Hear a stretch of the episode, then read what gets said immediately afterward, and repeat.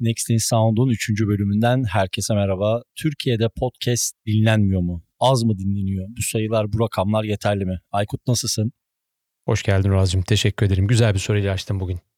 Ee, rakamlar ve istatistikler çok fazla konuştuğumuz, hepimizin gündeminde olan konular ama şimdi özellikle globalden gelen raporlar, bizlerin yaptığı raporlar, e, programatik reklamcılıktaki artışlar, CPM belirlemeler, birazcık böyle artık farkındaysan geçtiğimiz senelere oranla insanlar daha rahat bir şekilde rakamları ve dinlenme rakam sayılarını paylaşabilmeye başladı. Bu kritik bir ışık bence Türkiye'deki podcast ekosistemi adına. Ne düşünüyorsun? Sence mesela özellikle bugün seninle yolda gelirken konuştuğumuz raporu da birazcık baz alırsak sen o rapordan da birazcık bize bahset. Amerika'da açıklanan büyük global podcast networklerinin rakamları açıklandı. Aylık rakamları açıklandı. Ee, tabii ki Türkiye rakamlarına aynı sağlıklı şekilde sahip değiliz ama belki bir küçük kıyaslama, bir küçük burada gerçekten işler e, kötü mü gidiyor, iyi mi gidiyor, NCAA karartmalı mı, bağımsız yayıncılar, network yayıncılar için gibi böyle bir açılış yapalım mı birlikte? Yapalım abi. Biliyorsun e, PodTrack aslında her dönem podcast endüstrisinin bir listesini oluşturuyor. E, top işte en e, iyi ilk 20 podcast publisher listesini yayınlıyor Amerika'da. E, tabii ki şaşırtmayan bir şey var içeride. E, sıralama var. Biraz isim verelim, marka verelim. E, tabii ki hepsini tek tek geçmeyeceğim ama birinci sırada iHeart Podcast geliyor. 33 milyon 908 bin aylık. Dikkatinizi çekerim. Tekil aylık dinleyici. Wonder ikinci sıra 25 milyon 22 bin. NPR üçüncü sıra 20 Orada milyon. Paylaştığın rakamlar pardon ama Amerika. Aylık. Evet Ve Amerika, Amerika. Evet, ve US Amerika olmalı. ve tek evet e, tekil e, aylık listeler. Şimdi listenin sonuna doğru gidiyorum. Yani bu rakamlar tabii kıta Amerikası için onlar için normal bizim için çılgın rakamlar ama biraz daha böyle erişilebilir rakamlara bakmaya başladığında son iki sıraya bakıyorum mesela. Hatta 3'e bakalım. 18. sırada This American Life 3,5 milyon 3 milyon 134 bin. Bir tane podcast aylık 3 milyon 134 bin alıyor. BBC 2 milyon 897 bin. TED Radio Hour ile çok iyi biliyoruz onu. TED ve diğer yayınları 2 milyon 464 bin dinleme alıyor tekil aylık Amerika'da. Şimdi bir e, podcast'in tek başına neredeyse 3 milyona yakın dinleme aldığı bir yerde Türkiye'deki rakamlarla kıyasladığında tabii ki e, Türkiye'nin toplam neredeyse podcast dinleme e, rakamlarını gelebildiğimiz yerde bir yayın tek başına alıyor. Şimdi bunu iyi ya da kötü olarak algılayabiliriz bence. Gidilecek çok yol var. Türkiye'de de sektörde bir şekilde üretici paydaşlarla ya da reklam veren işte reklam satan paydaşlarla oturduğumuzda aynı şeyi konuşuyoruz. Buradaki hacmin büyümesi lazım. Gelir içinde daha fazla dinleyiciyle daha iyi içerik üretmek için de. Ama bence tıkandığımız nokta şu. Birebir tabii ki elma armut e, rakamı kıyaslamayacağım bu tarafta. Ama herkesin konuştuğu hep şu var. Daha fazla trafik lazım. Evet daha fazla trafik lazım. Yapılabildiğini görüyoruz ama günün sonunda baktığında herkes aynı konuyu defalarca aynı şekilde anlatıyor. Dolayısıyla bence ki buradaki problem trafik Sen problemi değil. odaklanacaksın. İçerik problemi. Gelelim Evet. oraya. Yani ge- geleceğimiz yer bence o. Neden daha fazla trafik yaratamıyoruz? Hemen oraya gelmeden bir küçük makas atayım. Şöyle bir rakamda şey e, patern dikkatimi çekti. Mesela şimdi bu raporun linkini paylaşacağım bu podcast'in açıklamasında. İsteyenler göz atabilir. Dikkat ediyorsan US'deki Amerika'daki rakamlar globalin ortalama %10 ila 15'i bandında. Doğru. Hemen hemen bak orada farkındaysan Doğru. bir patern var. Mesela iHeart'ta aşağı yukarı %8'ler civarında. Mesela bazılarında işte mesela New York Times US Amerika tarafında 12 milyonken globalde 126 milyon. Burada peki şeyi de belki dikkat etmek gerekebilir. Özellikle Türkiye'deki podcast içeriği üreticileri, İngilizceye hakim olanlar, İngilizce mesela kurumsal hayatın içerisinde İngilizceyi bazen Türkçeden daha fazla kullananlar, senin gibi benim gibi hayatının odak noktasında İngilizce olanların birazcık peki sence bakış açılarını bu, bu noktaya evirmeleri gerekmiyor mu? Yani şey değil mi? Amerika'daki bir yayıncının bile aslında Amerika'yı hedeflemesi saçma. Yani Amerika'da native dili İngilizce olan bir ülkede yayın yaptığında toplam trafiğin büyük bir networkken bile aslında toplam trafiğinin %10'unu Amerika'dan alıyorsun. Kesinlikle öyle. Ee, bence bu, bu çok kritik bir kırılım. En Ne önemli dersin? nokta en önemli noktalardan biri bence bu. Ee, Yani genel rakamla bir daha örnek verelim. 20. sırada dediğimiz TED Amerika'da 2 milyon 464 bin alırken globalde 45 milyon 350 bin download alıyor. Ee, Bugün TED Radio Hour'u muhtemelen Türkiye'de bilmeyen, LinkedIn'da paylaşım yaparken alıntı yapmayan herhalde Pokemon arkadaşımız yoktur diye düşünüyorum. Ee, Şimdi bu adamlar deli mi? Ee, Sadece kıta Amerika'sına yayın yapsınlar. E o zaman neden Türkiye'den çıkan biri Madem işte girişimciliği çok iyi biliyoruz, kişisel gelişimi çok iyi biliyoruz, sabah 5'te kalkmayı çok iyi öneriyoruz. O zaman niye İngilizce yapmıyoruz? Yani hani şimdi Amerika'daki içerik üretenleri taklit edip burada içerik üretip bunu satıp küçük bir yere satacağımıza kötülemek için söylemiyorum. Orada bunu yapıyor hepsi. Ama bunu İngilizce yap o zaman global pazarda yarış. Ee, iyi içerik üreten de tabii bu arada aynısını yapsın. Ama tabii ki ineliyorum şu anda ama. Tehlikeli sulara giriyorsun. Yapmayacaktık bunları bak. Bu, bu, bu kibar bir podcast serisi. Yapma. Dayanamıyorum arada. Arada Ama dayan. bu örneği alıp bence iyi içerik üretenler için tabii ki İngilizce konuşulan kıta Amerikası ya da dışındaki ülkelere iyi bildiğiniz konuyu anlatmak önemli. Ee, bugün girişimcilik dünyasında da aynı şey konuşuluyor. Türkiye'den bir an evvel çık ve globale çık deniyor. Ürününü bir an evvel globale sat. E, o zaman neden içeriğinde globale satmıyorsun? Dolayısıyla daha fazla gelir elde et, daha fazla trafik elde et. İşte komünite oluşturacaksan onu daha hızlı bir şekilde oluştur. Bence hızlı bir şekilde denenmesi lazım. Yoksa küçük havuz içerisinde bir oyun listesi olmaya başlanıyor. Ee, bence burada daha gidilebilecek çok yol var gibi geliyor bana. Ben de şöyle bir son yorum yapayım. Bu konuyu değiştirmeden önce e, bu Podtrack'in açıkladığı rakamlar e, işte top podcast publishers rakamları Amerika rakamlarını baz aldığımız zaman bence Türkiye e, gerçekten kötü bir durumda değil. Yani günün sonunda tabii ki işte çeşitli NDA'ler, çeşitli anlaşmalar nedeniyle bizler çok net rakamlar açıklayamıyoruz ama bizlerin de aylık milyon bandında gezdiğimiz artık saklanamaz bir gerçek. Bunu bizim gibi birçok farklı podcast network'ü de söyledi. E, dolayısıyla şimdi senelik burada işte 12 ila 15 milyon bandında bir trafikten bahsettiğin zaman yani burada hemen hemen bu listenin bir noktasında dahil olabiliyorsun ki bu işin içerisinde programatik reklamcılık yok, global markaların entegrasyonu yok. Enseyi karartmaya bence gerek yok.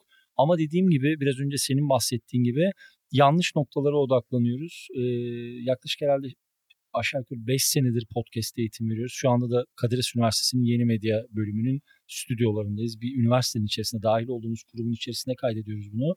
Akademik ortamda da bunu anlatırken aynı şeyi söylüyoruz. Günün sonunda bence artık 2023 senesinde teknik olarak bir şeyleri yapabiliyor olmak değil Aykut. Meziyet bu değil. Yani işte burada mesela sektöre yeni adım atmış heyecanlı arkadaşlarımızın dillendirdiği gibi burada teknolojik bir bariyer falan yok. Günün sonunda sesi kaydedip yaymak belki de aslına bakarsan bu işin en primitif tarafı. Yani bundan daha kolay hiçbir şey yok. Ee, ekipman bariyeri yok böyle bir şey. Ee, teknolojik altyapı bariyeri yok böyle bir şey. Sesi yaygınlaştırma ve demokratikleştirme yok böyle bir şey. Yani bunlar aslına bakarsan zaten bir insan veya bir kurum bir kuruluş bunları söylediği zaman ben beni dakika bir kaybediyor. Çünkü aslına bakarsan bu işin anayasası yani bu bu işin mastı abi bu tartışılacak bir şey değil. Sen bana podcast ile ilgili bir girişimin veya bir içeriğin başındayken gelip podcast tarafında içerik üretmekte bariyerler var bunları aşmamız lazım dediğin zaman ben şunu düşünüyorum. Ya biz 15 senedir farklı bir şey mi dinliyoruz? 5 senedir başka bir sektörün içinde miyiz? Konuyu tartışma noktasına çekmeyeceğim. Ee, ama bence doğru maddeler ve doğru konular üzerinden ilerlememiz gerekiyor. Evet son ekleme şu. e, Demin söylediğin şey önemliydi. Global pazarla rekabet eden rakamlar Türkiye'de var. Evet bir numaraya oturman kolay değil. Ama bugün baktığında e, Amerika'nın ilk 20'sinin rakamlarına girebilecek rakamlar burada da var. O rekabetçini sağlamak lazım. Demin güzel bir şey söyledin aslında. O tarafa bir daha gireceğim. Şimdi Türkiye'de bir şeylerin nasıl olduğunu anlatmaya çalışırken aslında Türkiye'de yapılan araştırmalara bakmak ve bunlara atıf vermek lazım. Yani bir şeyin büyüdüğünü ya da küçüldüğünü söylerken ya da işte gelir modeli yükselmiyor ya da yükseliyor derken aslında Türkiye'de yapılan bir araştırmaya atıf vermek lazım. E, sanki yokmuş gibi konuşuluyor. E, en güzel örneği Statista. Önceki gün senin paylaştığın verilerden biri. Statista'nın şu anda sadece Türkiye özelinde yaptığı, geçen sene gerçekleştirdiği çok güncel iki tane araştırma var. Mesela ben buradan hiç atıf görmüyorum. Ya Türkiye'de araştırma ilk defa yapılmış gibi konuşan insanlar var. Biz üst üste yapıyoruz. Podbi keza aynı şekilde araştırmalarını yapıyor. Abi sözünü unutma. Ya Statista e, yani dinleyici analizi yapmış. Yani buradaki şeylere baktığın zaman dinleyenlerin Türkiye'deki podcast dinleyicilerinin eğitim seviyesine varıncaya kadar yaklaşık herhalde bir 35-36 slaytlık bir burada bir çıktı var. İşte ben mesela senin de söylediğin gibi bu noktalarda bu atıfları kullanmayan yani bunu mesela nereye bakıp anlatıyorsun ve bunu insanlara bir otorite tonunda anlatıyorsun. Yani geçen gün işte bununla ilgili tweet attım. Türkiye'de podcast gelir modelini anlatıyorsun. Türkiye'de podcast'ten gelir elde ettin mi? Sorarım bunu insana, adama, kadına. Ettin mi? Yani e, ya da ne ettin de bizim haberimiz yok, başkasının haberi yok. Bunları neden görmüyoruz ya da bunları neden sağlıklı bir şekilde konuşamıyoruz? Bunları neden kartlarını açık oynamıyorsun. E, bu noktada şöyle bir handikapımız olacak. İlerleyen dönemde insanların tabii ki çok normal bir şekilde ilgisi arttı. Bu taraftaki iş olasılıklarına bu çok normal. Yani insanlar 3 sene önce bize baktıkları deli gözlüğüyle bakmıyorlar artık. Bunu da kabulleniyorum. Ama en azından dinleyen arkadaşlardan diyeceğim şu. Konuştuğunuz konulara bir tık bir nebze hakim olmaya çalışırsanız nefis olur. Çünkü gerçekten etki gücünüz var ama 3 kişi ama 5 kişi e, olabildiği kadar doğru yönlendirmek gerekiyor. Yanlış bir satı üzerinde devam ediyor bazı tartışmalar. Özellikle hem gelir modeli hem de teknolojik bariyer ve e, üretim zorluğu gibi hiç olmaması ve konuşulmaması gereken konular değil. Yapılan çalışmaya baktığında buradaki bariyer hiç de teknoloji ya da gelir modeli değil. Aksine burada çok oturmuş bir kitleden, hedef kitleden bahsediliyor. Bu tüketicilerin, dinleyicilerin ne istediği gayet net bu rakamlarda ve verilerde. Markalarında ne istediği gayet net. O da Gelir net. Dolayısıyla ikisini bir yere getirmek lazım. İşte e, sosyalleşmekten, teknolojiden, işte hobilerinden, gelir modelinden, gelir, e, özür dilerim, gelir seviyesinden e, okuluna kadar hatta hangi environmental issue'ya, çevresel etkiye e, derdi olduğundan tut da e, işte kendi gruplarına kadar işte pazarlama touch point'lara kadar birçok şeye dokunmuşlar. Şimdi buradaki 70 slide'ın üzerinden gezmeyelim ama bu linki de bence yayında bırakalım. Gerçekten önemli. Bir tek tabii şey şu olabilir. Statistiği belki bırakamayabiliriz. Bakalım ona bir ama Yo söz vermiş kendi olmayalım. kendi Ha. linkini Kendi bırakırız linkini oraya. bırakalım, evet. Biliyorum işte bariyerse mesela bu bir bariyer olabilir. Evet statistiğe tabii ki e, yıllık aboneliği yapıp bunu download etmek lazım. Ama akademiden gelen biri buna erişebildiğini bilir. Her okulun buraya bir e, şeyi var. e, erişimi var. Dolayısıyla bence bu verileri daha çok konuşabilmek lazım. Konuşalım. Bence ilerleyen dönemde şunlara da bakmak lazım. Yani gelir modeli hep şu düşünülüyor. Kişisel, bireysel gelir modelleri okey ama arkadaşlar yani şu anda Türkiye'de global ölçekte veya hani AA plus segmentinde podcast ekosistemine ama küçük ama orta ama büyük bütçe ayırmayan hemen hemen marka yok.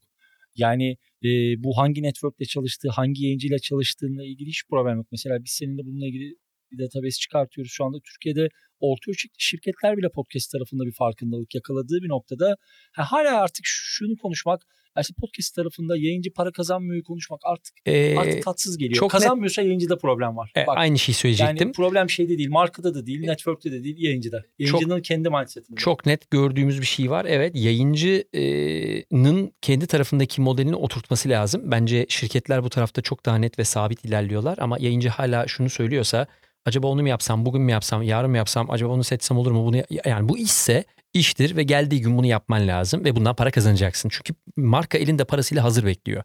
Ya kimse bana şu an şey demesin. Türkiye'de bunu yaratacak gelir modeli var mı? Ya marka parasıyla bekliyor kapıda. Valla Yani yani çok net bir şekilde bunu birçok toplantıda söylediğimiz için yani public söylüyoruz bunu. Şu anda marka tarafı beklentide ama yayıncı yok. Yani e, bakın hatta belki linç edilmem tabii ki. Şu yayını kim dinleyecek de linç edecek ama bozulacağınız bir cümle söyleyeyim. E, podcast tarafında yaptığınız yayından başarılı yaptığınızı düşündüğünüz bir yayından para kazanamıyorsanız gerçekten problem yaptığınız yayında ya da yayınınıza olan yaklaşımınızda. Ee, yani ya burada çok seçici davranıyorsunuzdur ya burada gelen rakamları beğenmiyorsunuzdur. Ama burada da tabii ki ilerleyen bölümlerde bunu da biraz daha detaylandıralım istiyorsan. Hatta belki hani case by case gideriz. Şeylere bakmak lazım. Ee, markanın yayıncıdan talebine yayıncının markadan ne talebi olabilir? Yani günün sonunda markada şunu istiyor arkadaş ben okey senin programına dahil olacağım. Ne veriyorsun bana? Kimseyle ulaşamayacağım 5000 kişi mi? Yoksa Mes'te bir 50 bin kişi mi? Yani e, günün sonunda işte 200, 300, 400, 500 dinleyiciyle markanın karşısında e, hatta isim vereyim işte Akbank'ın Garanti BBVA'nın karşısında e, hani elde bir koz olmadan direnmenin hemen hemen de hiçbir karşılığı yok.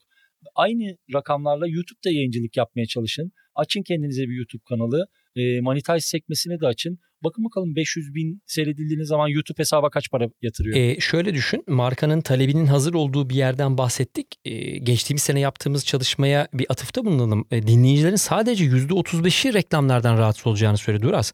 Yani hani böyle bir yerde dinleyici reklamla bu yayını dinleyebilirim dediği yerde yayıncı acaba ben reklam alsam mı diyor. Ama iki hafta sonra biz para kazanamıyoruz. Gelir modeliniz bu sektörde oturmamış diyor. Hayır bu sektörde oturmamış değil. Siz bu sektörün dünyada oturttuğu standardı yapmaktan imtina ediyorsunuz. Kabul edilebilir, korkuyor olabilir, topluluğunu kaçırmak istemiyor olabilir. Ama bu bence bir tercih. Ya bu geliri ben elde edemiyorum demek bak lazım. Şöyle bir handikap çıkıyor. Şöyle bir çıktısı oluyor bunun. Yani kişisel olarak senin tercihin yayınının içerisine reklam entegre etmek, etmemek olabilir. Okey. Ama bu Ee, sektörün ama problemi bu değil. sektörde bununla ilgili bir bütçe olmadığı anlamına gelmiyor. Aynen öyle. Yani Aynen öyle. e, tamam podcast daha böyle kapalı devre, daha kendi içerisinde okey ama şey gibi bir komiklik olmaya başlıyor. Mesela işte işte Amerika ile girdiğimiz, İngiltere ile girdiğimiz toplantılarda insanlar buna benzer hikayeler anlatıyor. Evet ama bu mesela bir noktada kabul edilmiş ve hayat devam etmiş. Yani rutin hale gelmiş. Türkiye'de bunu çok başarılı yapan yayıncılar da var bu arada. Yani işte Deniz Dülgeroğlu var. Gerçekten yayınların içerisine nefis reklamları entegre ediyor. İnsanları boğmadan entegre ediyor ama bir noktada galiba bir yerden başlamak lazım. başlamak lazım. Yani bugün değiştirmek lazım. listelere baktığında ben kendi tarafımda son şeyi söyleyeyim. Evet. Ee, bugün hala gelir modeli diye ortada konuşan yayıncıların %90'ının e, giriş orta çıkış bölümlerinde reklamlar için ayırdığı spesifik bir yeri yok. Yani o gün Allah ne verdiyse olacak o. Ee, bu konuya gelirse bu konudan çıkamayız. Evet, bir neyse. Gün, bir gün bir gün o gireriz zaman ama o zaman şöyle yapalım. Bu sefer ben seni keseyim burada. E, iki tane de güncel haber verelim. Bence oradan sonrasını verelim. Bu konuya girersek sabaha kadar konuşacağız. bizim rapordan hiç bahsetmeyeceğiz değil mi? Bizim Öbür rapor bölümden hangi bahset- rapor? E, Sen dün toplantılarda şey yapıyordun. Rapor çıktı filan diye ekran görüntüleri Canım, paylaşıyordun. Sektör içinde konuşuyorduk. Tabii, tabii. Public E, bu da, etmedik bu da tabii sektör ki. içi oğlum ne olacak şu anda metroda binlerce insan bu yayını dinlemiyor. Tamam o zaman sen söylediği için şunu söyleyelim. E, bu yılın e, Çok büyük ihtimalle çalıştırması. Olanlar dinliyor şu an. e, bizi. evet e, bu yılın e, beklenen raporu hazırlandı. Elimize sıcak sıcak taze taze dün aldık. E, üzerinden bir okuyup geçip e, inşallah kısa bir zaman sonra buradan çıktıları paylaşmaya başlayacağız. E, Covid sonrasındaki ilk çalışma bence gerçekten Covid'i bitirdikten sonra önemli. E, sektörden de bir haber verelim bence bunu burada biraz kısa keseyim. E, bence önemliydi. Pod News'un e, kendi içindeki ben biraz çalkalanma gibi Reis'in. görüyordum. Evet. Yani orada ufak bir böyle bir sanki ego savaşları yaşandı. Ekip kendi Yaşandı. içinde farklı işler Yaşandı. oldu. Evet. Oranın Brian- galibi Brian oldu abi. Brian orada bence yani her ne kadar ortak gibi olsa da kendi tarafını gemisini iyi büyüttü yürüttü orada. Ama dün e, Pod News tarafında bir gelişme vardı. E, Podcast Business Journal'ı Acquire sat- satın aldılar. Kendi içlerine kattılar. Burada da enteresan şeyler olacaktır diye düşünüyorum. O da bir büyüme aşamasında. Ya Podcast Business Journal da bu arada gerçekten bizim Podfresh Daily'ye başladığımız Evet, dönemden çok beri sevdiğim de bir takip yer. ettiğimiz.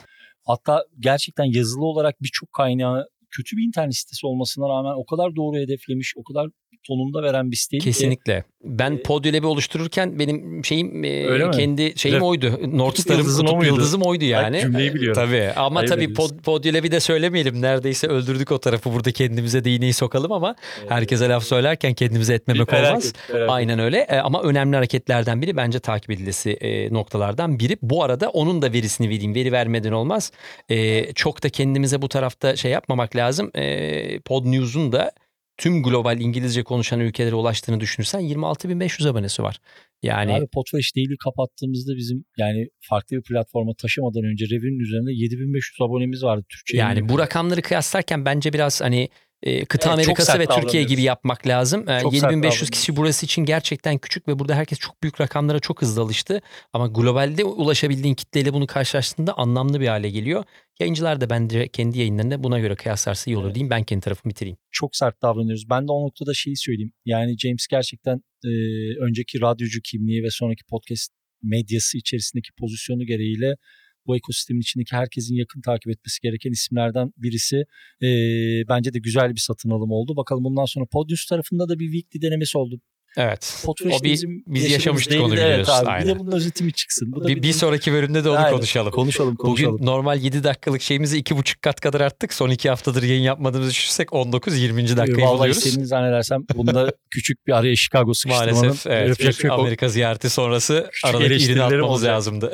O zaman herkese çok teşekkür ediyoruz. Next in Sound'un 3. bölümünden bugünlük bizden bu kadar. Önümüzdeki hafta umuyorum eğer Aykut Amerika'ya tekrar gitmek istemezse ve podcast kaydetmek isterse İn Sound'un 4. bölümünde görüşmek üzere. Herkese sevgiler. Görüşmek üzere.